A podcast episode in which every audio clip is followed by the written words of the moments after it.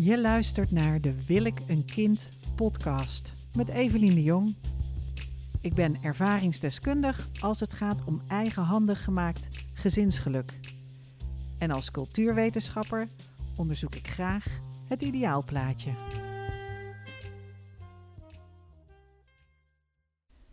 Je raadt nooit van wie ik een levensveranderend inzicht kreeg vandaag.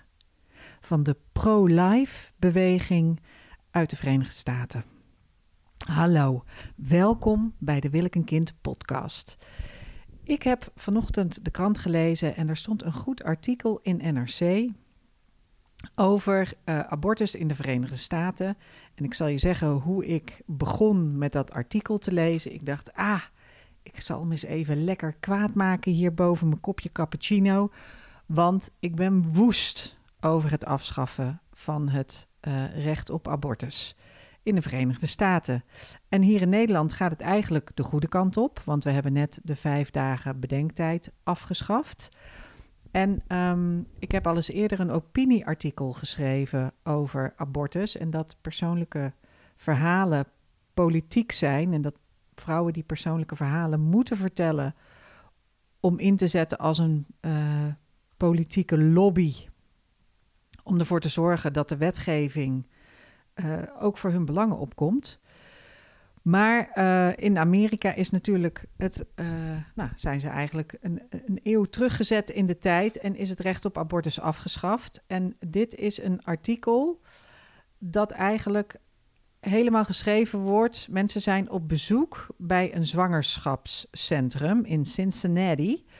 En uh, nou ja, dus je ziet een foto van een altaar met een licht en duiven en uh, kaarsen en een stoel.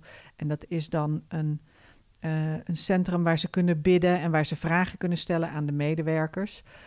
maar toen ik dit artikel aan het lezen was, werd ik niet zo boos. En halverwege het artikel dacht ik ineens: verhip, dit is interessante informatie. Nou, het is een katholiek een katholiek zwangerschapscentrum.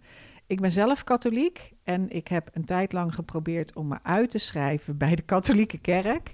Het zit zo, ik kom uit Brabant.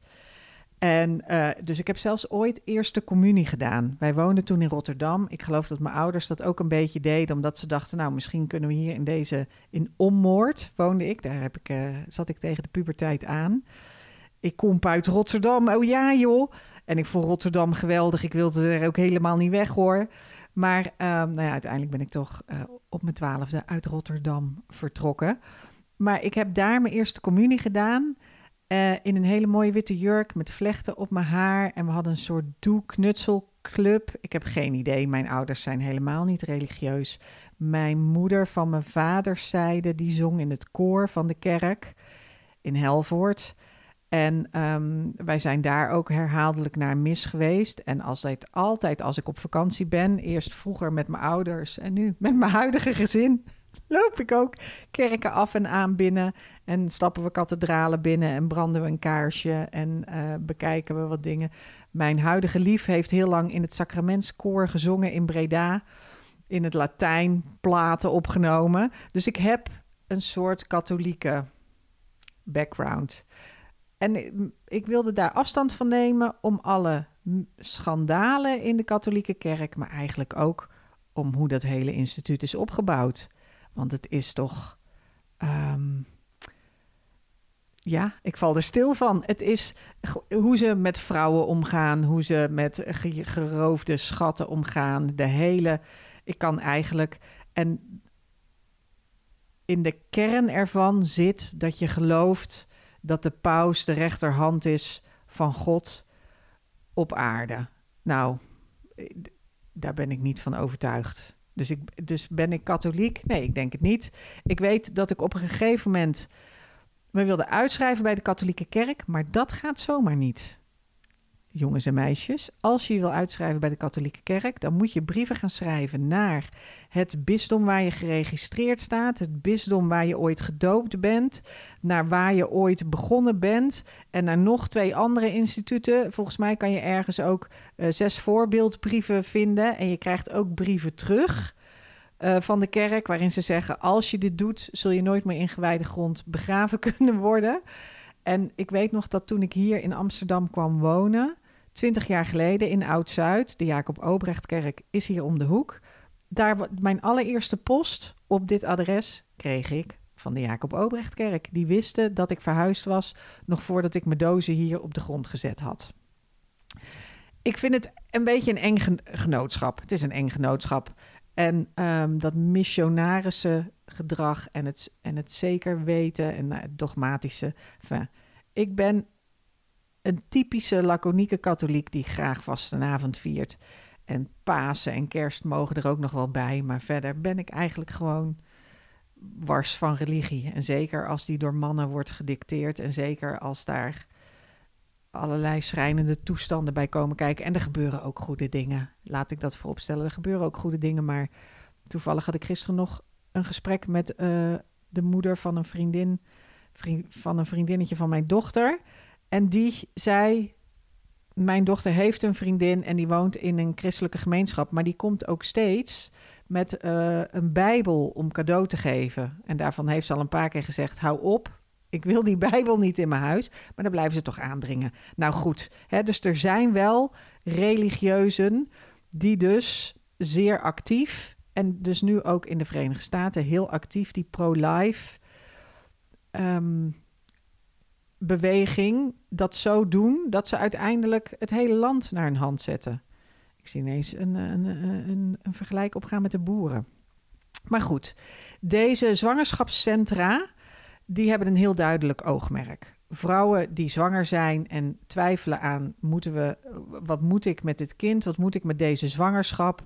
Eh, dit is onder ellendige omstandigheden uh, gekomen. Dan wel omdat iemand zich aan hen vergreep. Dan wel omdat ze uh, zelf heel arm zijn. Dan wel omdat ze in een uh, misbruikrelatie zitten. Um, als die vrouwen dat zwangerschapscentrum binnenlopen, dan hopen die mensen in het zwangerschapscentrum die zeggen wij bieden je hulp aan en we hopen dat je ervoor kiest om geen abortus te ondergaan. En de zin die ze gebruiken is choose life. Choose life, die zin ken ik nog uit Trainspotting. Ik heb toevallig recent deel 2 gezien. Maar um, ja, dat was Choose Life meer op de le levenslustige feestneuze manier. zoals ik hem zag. Alleen dan net een beetje over het randje heen. In de plaats van op de grens. Maar choose life is de frase die in die zwangerschapscentra wordt gebruikt. En zo zegt deze mevrouw, Green heet ze, wij bieden alleen oplossingen waarbij iedereen blijft leven. En ze lokken mensen binnen, dus waarom stapt iemand daar binnen? Omdat ze gratis echo's meegeven. Dus uh, je kunt daar terecht, zonder te betalen krijg je een echo. En dan gaan ze in liefde en respect. En ze accepteren je keuze. Maar zij verlangen eigenlijk maar één antwoord van jou en dat is choose life. Daar is alles op gericht. En ze zijn dus, uh, wat me opviel aan dat stuk, allereerst, zij doen dus onderzoek naar hoezeer twijfelen mensen die hier binnenkomen. En de mensen die twijfelen, maar makkelijk over te halen zijn, daar besteden ze niet zoveel aandacht aan. Ze zeggen mensen die eigenlijk vastbesloten zijn een abortus te nemen, als die hier binnenkomen, kunnen we die mensen, die vrouwen, het zijn altijd vrouwen, als vrouwen binnenkomen die een abortus willen, kunnen we die vrouwen dan van gedachten doen veranderen. Um, nou ja, en wat ze dus, uh, ze stellen eerst de vragen van, uh, dus er is een intakegesprek. Uh, denk je dat je zwanger bent? Wanneer was je voor het laatst ongesteld? Ben je aangekomen? Voel je je gezond? Woon je alleen? Heb je een vriendje? Hoe sta je er financieel voor? Ze vragen nooit, overweeg je een abortus? Want ze hebben gewoon een gesprek en ze laten die vrouwen vertellen waar ze aan denken en ook of ze denken aan een abortus of dat overwegen.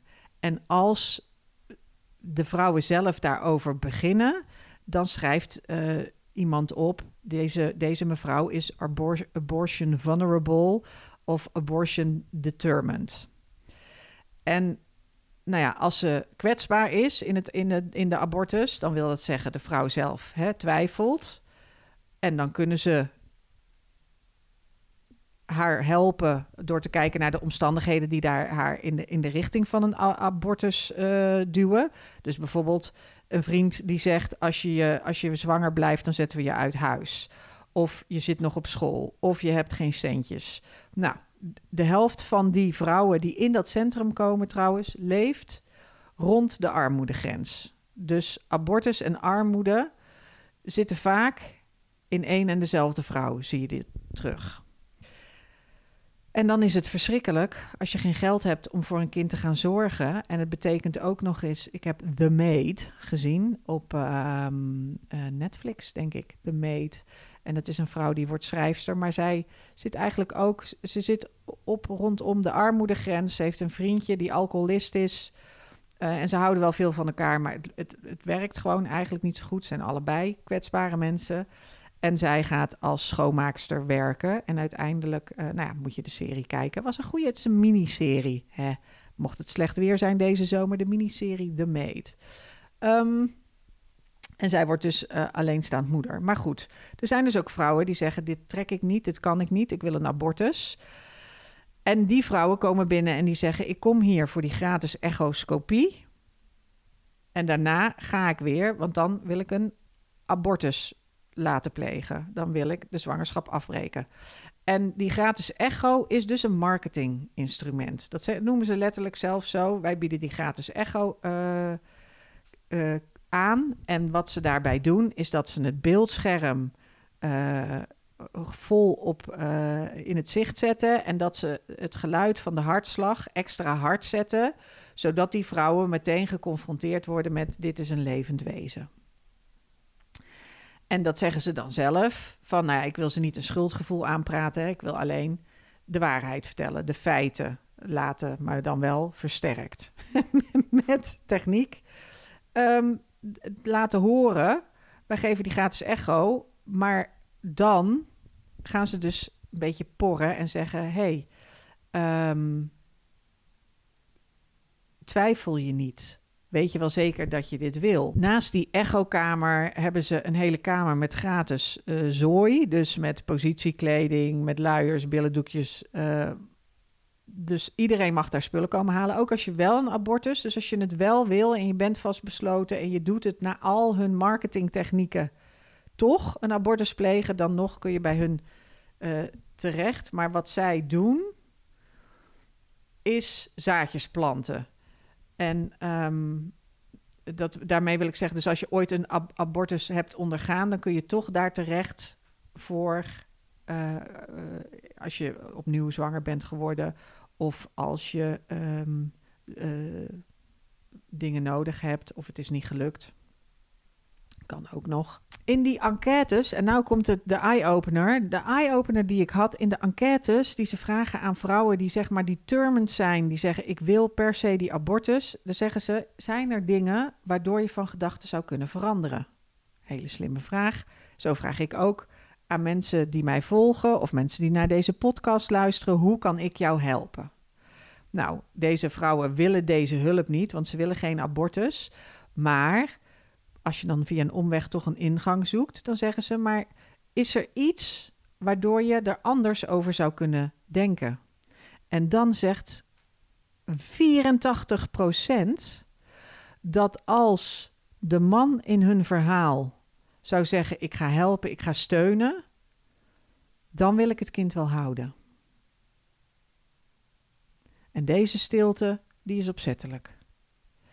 En dan zegt die mevrouw Green, uh, daar breekt mijn hart van. En dat vind ik ook ongelooflijk treurig. Ik weet dat uit cijfers van het Centraal Bureau voor de Statistiek blijkt dat vrouwen in Nederland later en minder kinderen krijgen omdat uh, hun vriend het, het uitstelt of minder kinderen wil, of dat ze um, die vriend te laat tegenkomen. Nou ja, allemaal gedoe. Um, maar sinds, en dat vond ik helemaal, uh, dus dit, eh, dat 84% van de vrouwen die vastbesloten is een abortus te laten plegen, dat vaak doet ook om de liefde. Om hun partner die zegt: Als je dit kind houdt, dan ga ik bij je weg, dan zet ik je op straat, dan uh, wil ik je nooit meer zien. ik ga je niet helpen, ik ga je niet steunen, je kunt niks van me verwachten. En dat is waarom ze die abortus laten plegen. En dat zit ook in die Red Light serie van Carice van Houten en Alina Rijn. Zij denkt ook op een gegeven moment. Dus er zijn ook aardig wat mensen die door hun pooier gestuurd worden voor een abortus. Dan gaan die meteen uh, alarmsignalen af. Maar sinds ze dat dus weten bij de uh, Choose Life, Pro-Life zwangerschapscentra, richten ze zich ook op de man. En die moet ze toch. het is niet mijn, uh, mijn cause. Het is niet iets waarvoor ik zou strijden. Maar ik vind toch knap hoe ze de marketing in hebben gestoken. Dus ze hebben al de gratis echoscopie om mensen binnen te lokken, omdat je anders niet weet hoe lang je zwanger bent, of je zwanger bent, uh, of dat het binnen- of buitenbaarmoedelijk is. Zo'n test uh, is ook maar tot op bepaalde hoogte betrouwbaar. En met een echoscopie kunnen ze echt zien wat er aan de hand is. Nou, die krijg je daar gratis. En um, in het abortuscentrum, of in het, eh, in, de, in het zwangerschapscentrum, richten ze zich dus nu heel erg specifiek op de man. En wat ik bijzonder creatief vond, is dat als die man meekomt, dat er dan iemand met hen gaan praten. Uh, en dat ze allereerst al erkennen dat de situatie voor hem super onaangenaam is. En ze hebben dus voor hen een marketinginstrument bedacht en dat is het heldenverhaal. Nou, dat vind ik ergens geniaal. Dus alle mannen, alle jongetjes, als je ze vraagt, en meisjes misschien ook wel, wat wil je later worden? Nou, brandweerman, astronaut, politieagent. Zij zeggen van het zwangerschapscentrum, mannen, dat is heel duidelijk, die zijn gemaakt om te beschermen, die willen de held zijn, die willen superheld zijn. En wat doet de mannelijke mentor? Die gaat een praatje aanknopen met die mannen en die zegt dan: Hey, wie is jouw favoriete superhero? En dan vertelt hij iets over zijn eigen superhero. Dan zegt hij, nou, ik wilde graag Batman zijn, want ik wil vliegen en weet ik veel. En dan uh, is zo'n jongen natuurlijk veel jonger. Dus die zegt dan Aquaman of die zegt, uh, weet ik veel, Spider-Man. Wat voor superkracht heeft die? En dan gaat die mentor van, die gaat dan zeggen, wat zou jouw superheld, wat, wat zou Superman doen? Wat zou Batman doen? Wat zou Spider-Man doen? Wat zou Aquaman doen in deze situatie, hè? Als zijn vriendin ongewenst zwanger zou zijn, dan wil je toch die baby redden en in de armen van je moeder leggen. En dan zegt hij: Ja, God, hè, je weet niet wanneer dat huis in brand uh, zal vliegen, maar je moet altijd klaarstaan om je heldenrol op te pakken.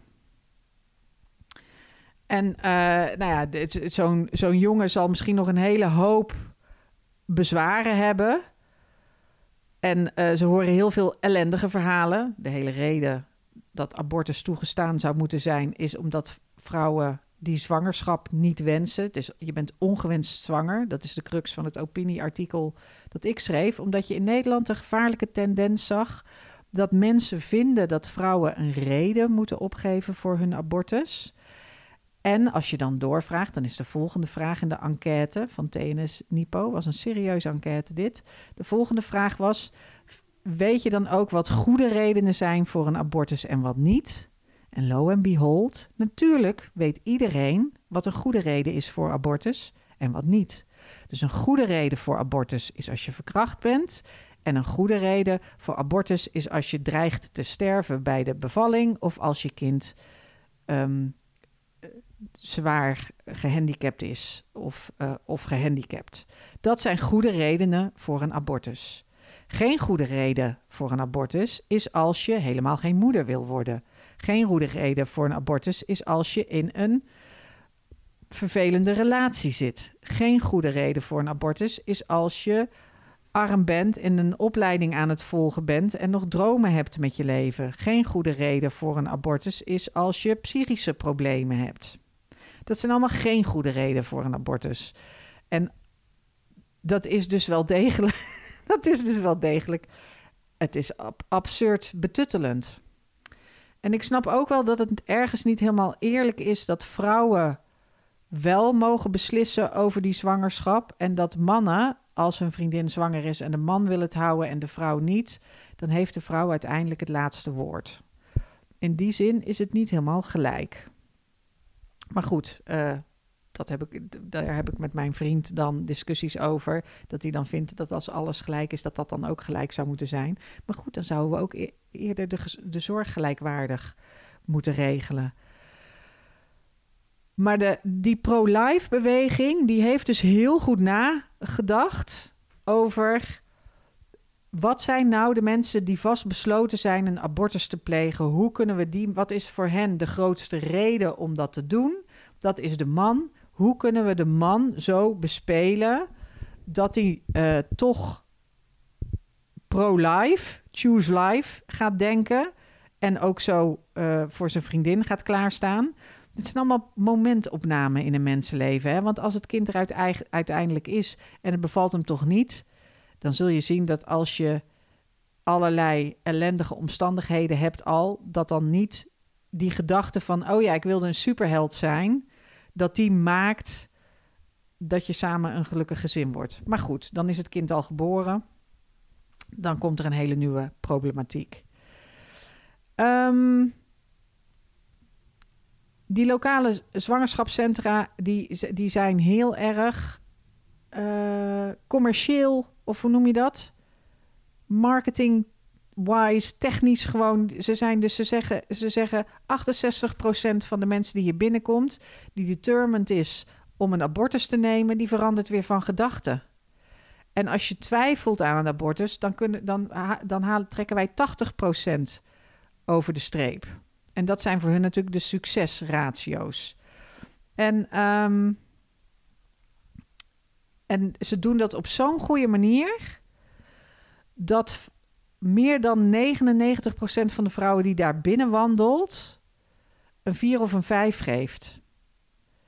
Dus er zijn veel meer vrouwen die zeggen: Wauw, dit is gewoon heel prettig. Ik ben zwanger, ik voel me ellendig, ik kom hier binnen. Ze vragen, ze zijn oprecht geïnteresseerd in mij. Ze willen oprecht dingen van me weten. Ze gaan me oprecht helpen. Ze uh, helpen me om, om deze keuze te maken. Ze helpen om een vriendje aan boord te brengen. Um, nou, er liggen natuurlijk ook allerlei blaadjes met afbeeldingen van foetussen en, en, en poppetjes. En dan, um, nou ja, uh, het, woord van de Heer. En uh, maar ze doen dat dus op een manier. Ik heb zelf al geschreven dat ik heel erg aan het bestuderen ben van hoe bouw je nou een onderneming op. Nou, dit zijn dus die, die pro-life mensen in Amerika. Die doen dit super fanatiek en eigenlijk heel erg slim. Dus heel erg slim. Ze zeggen, nou, wat, wat wij aan te bieden hebben is zo'n gratis echoscopie. Is enorm waardevol. Dat wil iedereen. Dus zo heb ik bijvoorbeeld de kinderwensscan. Als ik daar tijd voor heb, dan voer ik gesprekken met mensen. Ik weet wat er leeft bij de mensen en de mensen die ik spreek. Daarvan weet ik dat die, daar kan ik mee praten over mijn begeleiding en of dat ik ze kan helpen bij een vraagstuk. Dat, dus ze hebben een, handig, een handige tool om mensen naar binnen te krijgen. Want ergens anders moet je er geld voor betalen. En vrijwel iedereen die een abortus overweegt, is arm. Even gechargeerd gezegd, maar armoede en andere ellendige omstandigheden gaan er vaak mee samen. En dan liegen ze nooit ergens. Ze vertellen altijd heel eerlijk dat ze pro-life zijn. Maar daarna stellen ze allemaal vragen en laten ze diegene zelf bepalen en komen ze er dus ook achter, want iemand heeft, die komt daar binnen en die denkt: ik wil die echoscopie. En dan heb ik een afspraak voor de abortus. Maar die vragen ze: is er iets wat je nog van gedachten zou kunnen veranderen? Doen veranderen. En dan zeggen ze: ja, als mijn vriend zich eens als een superheld zou opstellen, dan zeggen ze: dat is goed. Gaan wij mee naar jouw vriend? Gaan we daarmee praten over, super, over superhelden? En ik vond het ongelooflijk slim ik vind het ook heel erg tricky. En ze zeggen dus van nou ja, de vrouwen die hier komen en de mannen die meekomen, daar, geef, daar bieden wij liefdevolle steun aan. Nou, helemaal, dat vind ik helemaal fantastisch. Liefdevolle steun. Zou er meer moeten zijn voor iedereen in de wereld. Maar alleen zodat ze zullen kiezen voor hun kind en gedijen. En dat gedijen, dat is een langdurig proces. Gedijen is zelfs voor mensen voor wie alles meezit, is het moeilijk om te blijven gedijen. En daar denk ik dat de langetermijn consequenties. En ik las in een ander artikel over abortus dat bijvoorbeeld de crime rate na het toegankelijk maken van abortus op, uh, en juridisch dat toe te staan, dat de crime rate heel erg daalde. Simpelweg omdat er minder kinderen geboren werden in omstandigheden die criminaliteit bevorderen. En dat uh, die cijfers laten zien dat er dus het schort aan geboorteplanning. En uh, als, er, als je in wijken bent waar veel uh, verkrachtingen zijn, waar veel armoede is, waar veel tienerzwangerschappen zijn.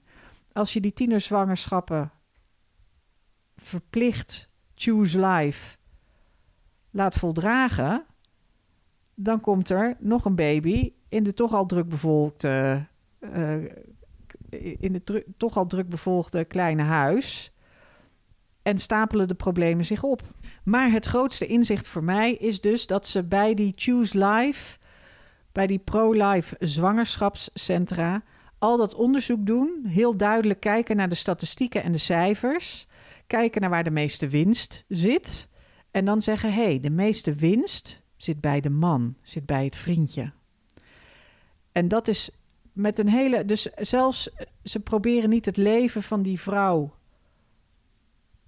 als autonome entiteit te verbeteren. Dus niet dat zij nog de opleiding kan afmaken of dat zij nog de werk kan doen. Wat bijvoorbeeld in de meet zie je dat die vrouw uiteindelijk helemaal zelf zich omhoog knokt. Een hele verkeerde keuze. Het is eigenlijk wel een interessante serie. Verkeerde keuzes maakt en een hoop ellende meemaakt, maar blijft knokken. En bij die pro-life, nou, dat past ook helemaal in de katholieke gedachtegoed, zeggen ze dus: ah, de man moet een superheld worden. De man moet een superheld worden en hij moet wel willen. Want dat, als, als dat gebeurt, als de man zijn blouse opentrekt en er komt een grote gele S tevoorschijn en hij hij vliegt de problemen tegemoet en hij pakt ze aan en hij zegt: Ik ga er zijn voor mijn vrouw. Ik had hier een, eh, een, een kozijnwacht op bezoek en die zei vrouwtje, waarop mijn huisgenoot zegt: Heb jij een hele kleine vrouw? Of noem je er gewoon altijd vrouwtje? Ik zeg: Laat die man. Hij fixt kozijnen, hij hoeft niet woke. Maar goed, dit is toch een beetje de gedachte van een zwangerschapscentrum. Is dus als de man een superman wordt en wel wil, dan hoeft hij abortus niet. Nou, dat vond ik een, uh, een enorme eye-opener. En ik denk dus dat het grap, dat wat er voor jou relevant is, als je naar deze podcast luistert en dus twijfelt aan wel of niet een kind, als je daarover twijfelt, omdat je niet een, de, in de juiste relatie zit, weet dan dat er supermannen rondlopen die uitstekende vaders kunnen zijn, wenspapa's, die niet een relatie met jou hoeven.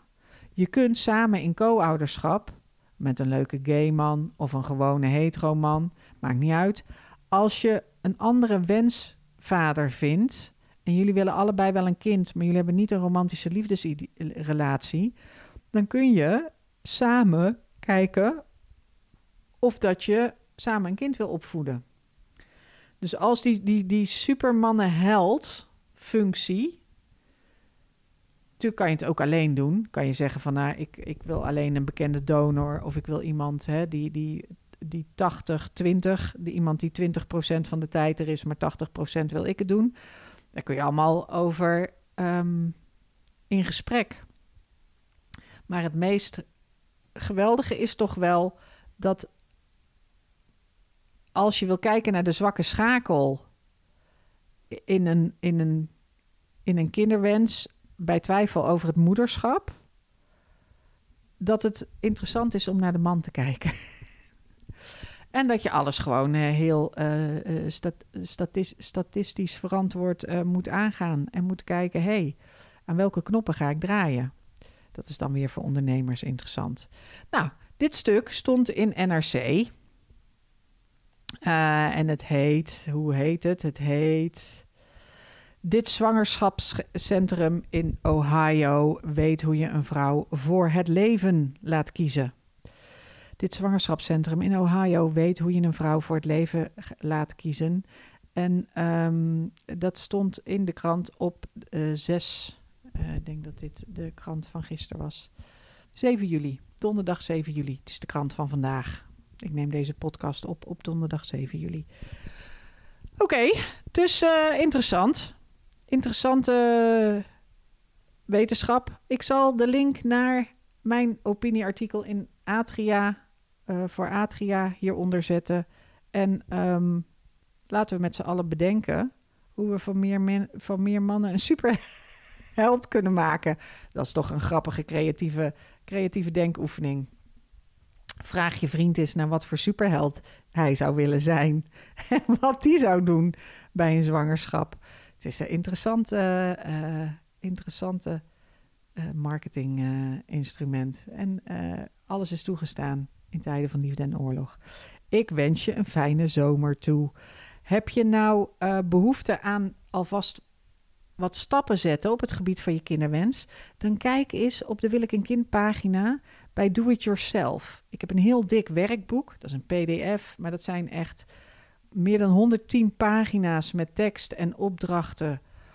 Als je in je eentje bent en je wil je kinderwens vormgeven, of als je vriend niet wil, maar dat is dus eigenlijk als je weet dat je het moederschap ambieert, maar je weet niet hoe, dan is dat een geschikt werkboek voor jou.